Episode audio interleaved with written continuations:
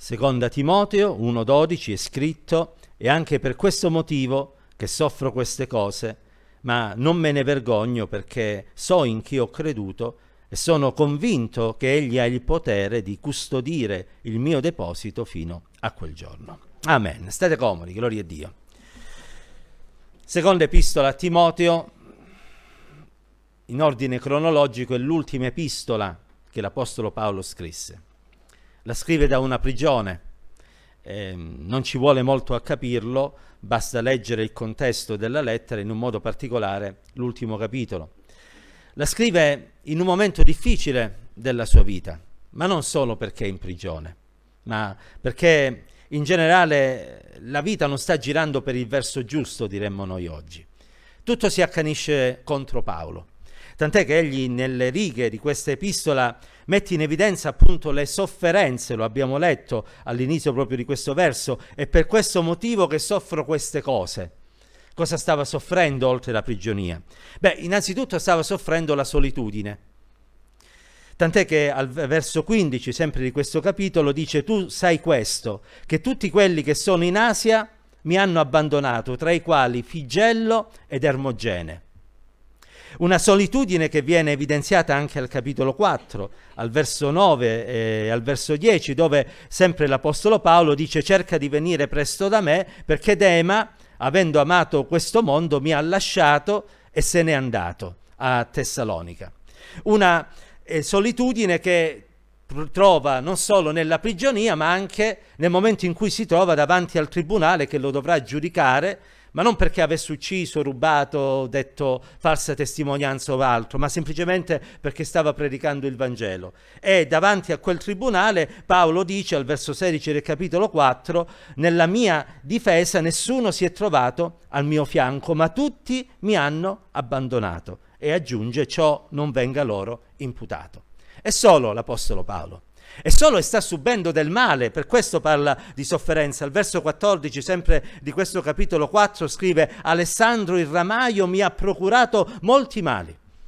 È un momento difficile di solitudine, di abbandono da parte delle persone più vicine, è un momento in cui eh, sta soffrendo e subendo del male, ma in tutte queste circostanze l'Apostolo Paolo, che avrebbe mille motivi per arrendersi e dire basta, è inutile continuare, è inutile andare avanti, evidentemente Dio vuole che io mi fermi, Dio ha stabilito che il mio ministero deve finire qui, anziché dire questo l'Apostolo Paolo trova forze in Cristo per dire che egli sa in chi ho creduto ed ha la certezza, la consapevolezza, la convinzione che colui in cui aveva creduto aveva anche il potere di custodire il suo deposito fino al giorno in cui sarebbe comparso davanti al Signore. E sapete, questa espressione, io so in cui ho creduto e colui in cui ho creduto, è il cardine della vita di Paolo e del ministero di Paolo. Se Paolo non avesse saputo in chi avrebbe creduto, non avrebbe fatto nulla di tutto quello che è riuscito a fare e non avrebbe affrontato e superato tutte le difficoltà del ministero che il Signore l'aveva chiamato a fare. Un ministero che sarebbe stato costellato, e questo Paolo lo sapeva sin dall'inizio, da difficoltà il Signore dice ad Anania, colui di cui eh, il Signore appunto si servirà per eh, battezzarlo in acqua e per eh, aiutarlo a rialzarsi dalla condizione in cui si trovava, vai da Paolo e digli che io l'ho scelto affinché possa servirmi e io gli voglio far vedere tutto quello che dovrà subire a causa della fede in me.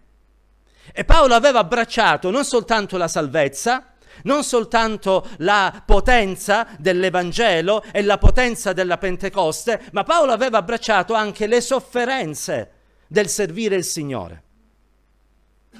Ed è questa la chiave di volta. Viviamo in un tempo in cui si è disposti ad abbracciare tanto la provvidenza, la benignità, l'amore, la grazia, eh, l'aiuto, il soccorso, il rifugio che vengono da parte del Signore, ma abbracciare le sofferenze è una frase che non ci piace che non ci conviene, che rigettiamo perché non vogliamo soffrire, perché vogliamo avere una vita comoda, facile, dove facciamo tutto quello che vogliamo, dove abbiamo tutto quello che desideriamo, dove entriamo in possesso di tutto quello che l'anima nostra cerca. Siamo un po' discendenti di Salomone ma non del Salomone convertito che giovane ragazzo dice Signore dammi intelligenza affinché io possa governare questo popolo, ma del Salomone che lasciandosi traviare dalle molte donne infedeli con cui lui visse, arrivò al punto di eh, desiderare tante cose, di averle tra l'altro perché era appunto re e potente, ma alla fine della sua vita non gioisce, non si rallegra,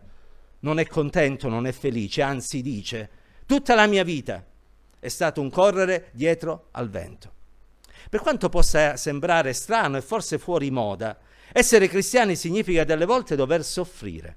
Ma l'Apostolo Paolo sa in chi ha creduto e quindi non si lascia impaurire dalla sofferenza, né tantomeno si lascia vincere dal pensiero che non valga la pena servire il Signore in quanto c'è la sofferenza, perché lui sa in chi ha creduto.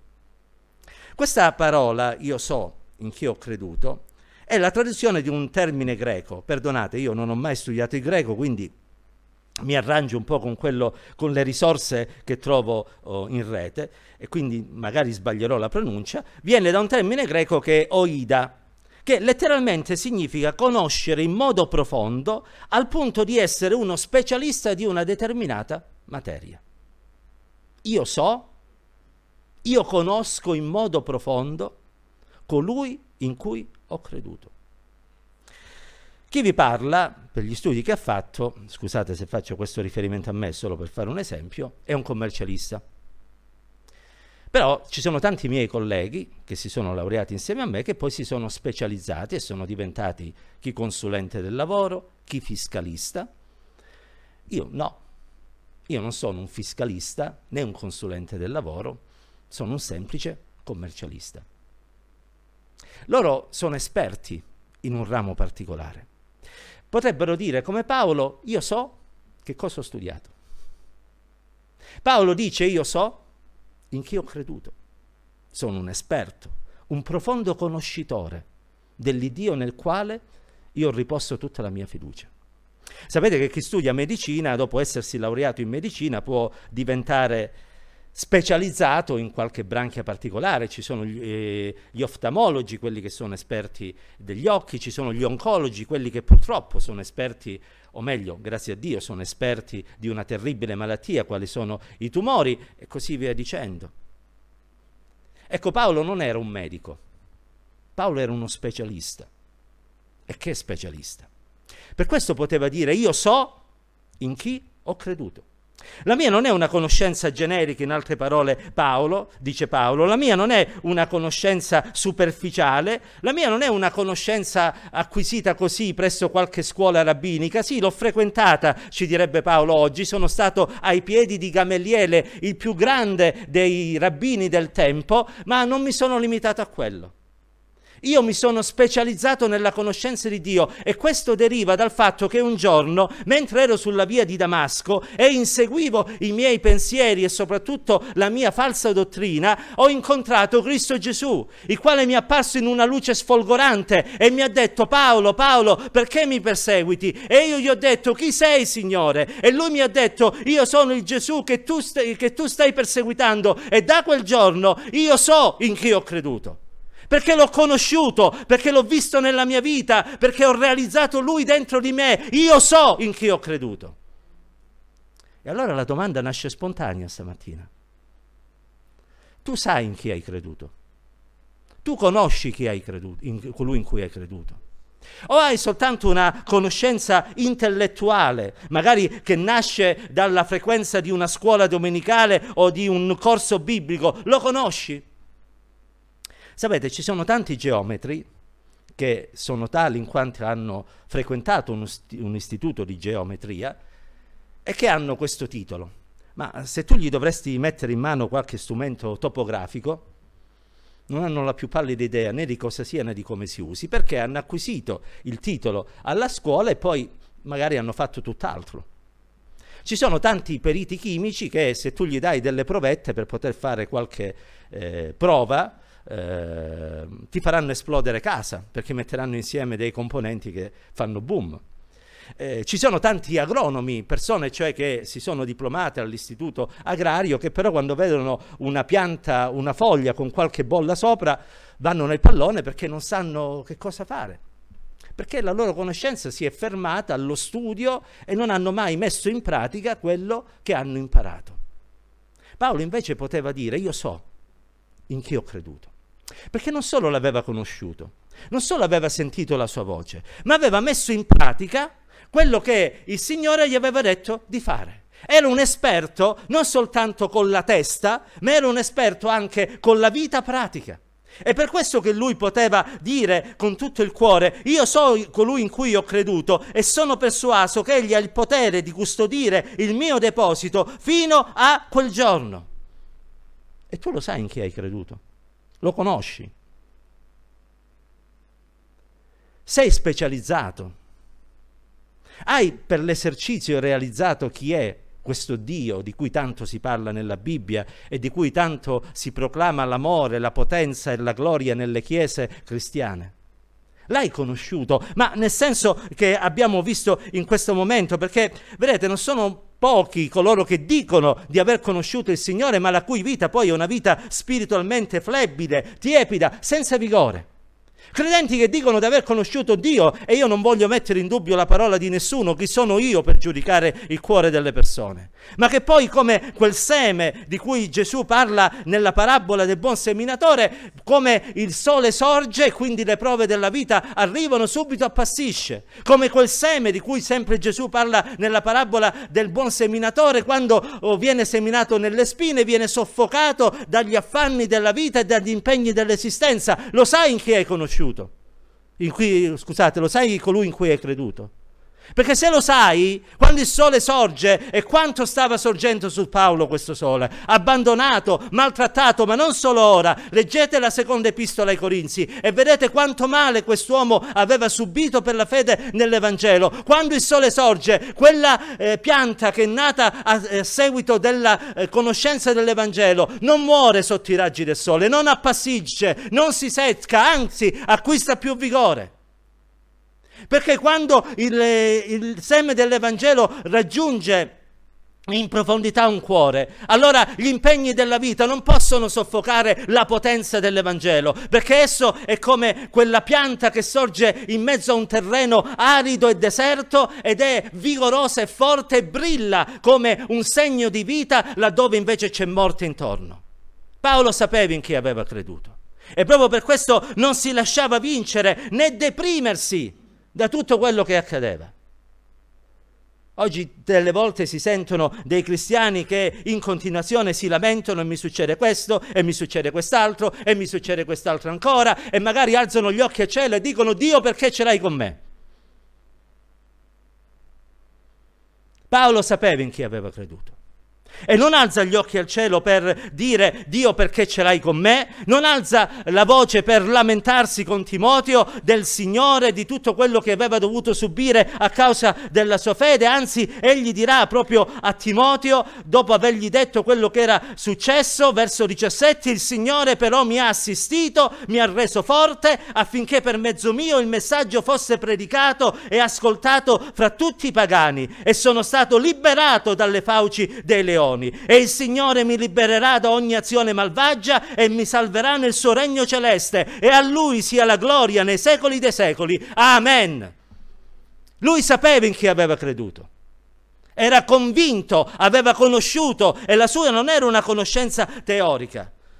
Siamo delle volte, lo dico a mia vergogna, come quegli israeliti che usciti dall'Egitto, nonostante avessero visto il Mar Rosso aprirsi, l'acqua scaturire dalla roccia, le quaglie venire dal nulla, nonostante vedessero ogni mattina la manna e l'andavano a raccogliere e se ne nutrivano. Quando la prima difficoltà sorgeva, erano subito lì a cadere, così come quando i dodici mandati da Mosè su indicazione del Signore tornarono a raccontare quello che c'era nella terra promessa. Oh, tutto bello. Però ci sono i giganti ed è inutile che ci andiamo. non sapevano in chi avevano creduto, non lo conoscevano. O avevano visto segni e miracoli, ma non lo conoscevano. Avevano visto, visto cose gloriose, ma non lo conoscevano. Ma Giosuè e Caleb sapevano in chi avevano creduto. E dissero, è vero che ci sono i giganti, è vero che è difficile, ma se il Signore è con noi, noi potremo vincere tutti questi nemici, noi conquisteremo la terra promessa, noi come abbiamo vinto contro gli egiziani vinceremo contro gli Anakim, noi saremo di quelli che entreranno nella terra che Dio ha promesso di dare ai nostri padri. Loro sapevano in chi avevano creduto.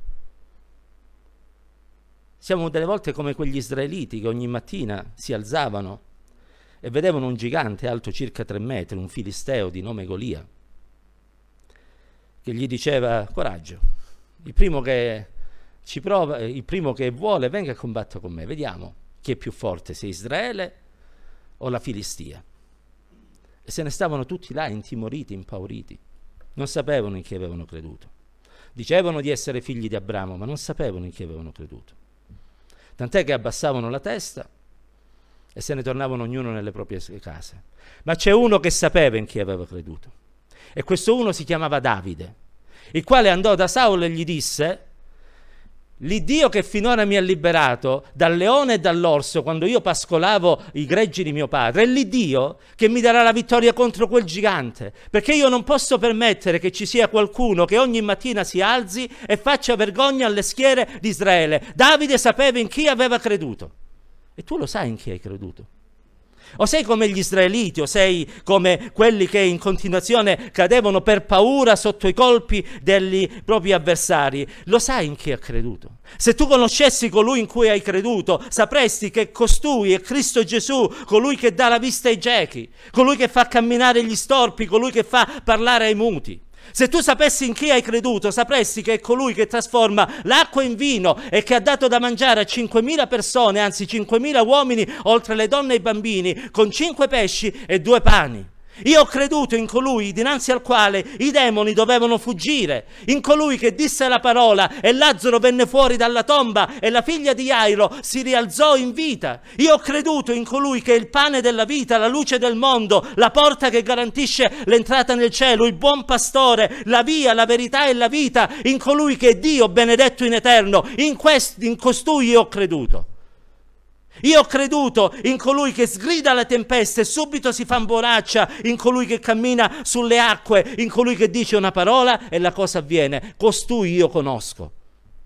Non conosco una religione, non conosco una tradizione religiosa della mia famiglia, conosco qualcuno che ha salvato la mia vita, che ha cambiato il mio cuore e che mi ha reso una nuova creatura. Costui conosco, so in chi ho creduto perché un giorno è venuto il momento in cui ho dovuto umiliarmi ai suoi piedi e dire Signore sono un peccatore e come Paolo ho dovuto dire io che sono il primo dei peccatori, Signore abbi pietà di me.